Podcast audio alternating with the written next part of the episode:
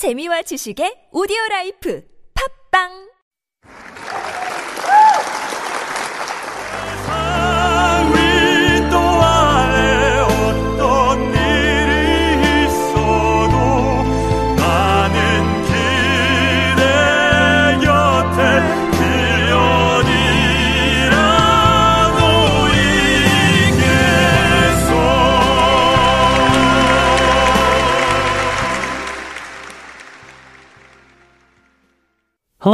This is 101.3 TBS EFM, and you are listening to The Crossover from Super Radio. I'm your host, TJ Sun. The Crossover makes classic classy, blending of different genres and all that beautiful harmonies. So let's cross over together. Uh, today, I'd like to introduce you to a Korean crossover singer, Shin Moon-hee. She is a very talented vocalist and I actually admire her passion for crossover music and all her works. Many of you guys might know or think she was a Korean traditional artist, but she is actually a classical soprano. And this 아름다운 나라 is was basically a fusion between Korean traditional music and classical as a classical vocalist. So to start off, crossover musician Shin Moon Hee She's a vocal musician, a soprano, who's more recognized and known abroad than in Korea. In her early days, she went to the Royal Academy of Music, which is located in England, and asked for admission. A world renowned vocalist of the Royal College of Music, Julie Kennard, recognized Mooney's talent and she accepted her into the school. And also, she graduated from the Central College of Music in Italy, the home of vocal music. And she was also appointed as the first Asian professor and the youngest professor since the founding of the university at Odessa National University in Ukraine, which is actually famous for where Tchaikovsky graduated.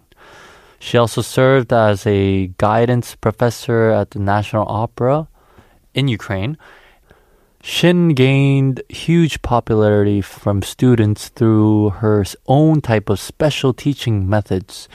Um, what kind of special teaching methods that I'm talking about is that she actually built, she installed a full body mirror in the classroom to encourage students to look at themselves in the mirror while singing.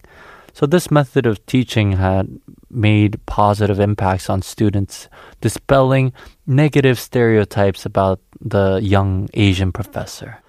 In recognition of this achievement, uh, the Ukrainian government gave her the first Educational Achievement Award for a foreigner in 2007.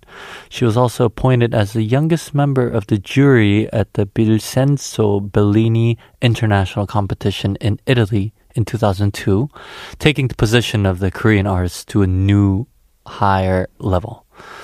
Since 2003, she has served as an ambassador for the 2010 and 2014 Winter Olympics in Pyeongchang and participated in IOC meetings in Prague and Guatemala and impressed IOC members gathered from all around the world. Her actual English name is called Mooney. Uh, Mooney in the interview said that she loves soccer and uh, she was sad that when people sang Arirang during the 1988 World Cup in France, usually it was good to hear a Korean traditional song, but compared to other teams' passionate songs, the song Arirang sounded rather sad. So she thought that um, we should have a powerful and more hopeful songs so that we can um, cheer for our country. So this is why she chose to be an ambassador of Pyeongchang Olympics as well.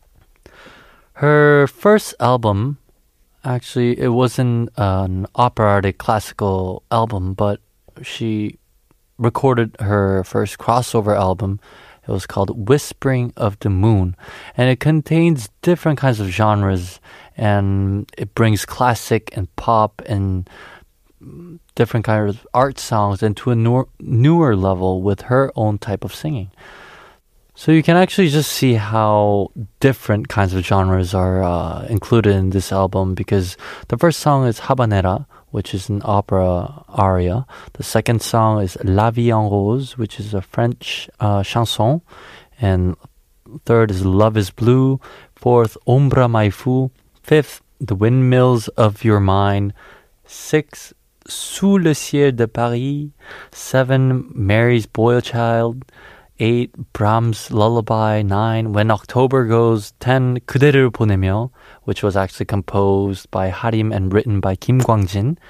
And the last, eleventh was The Winner Takes It All from the musical ABBA as well. So you can just see there's opera, there are art songs, there are pop songs, there are French chansons, there are, there's a Korean ballad, and also a musical number as well.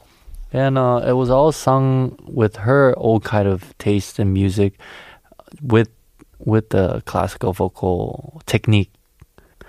So before we go on, let's take a peek with uh, to her song 그대를 보내며.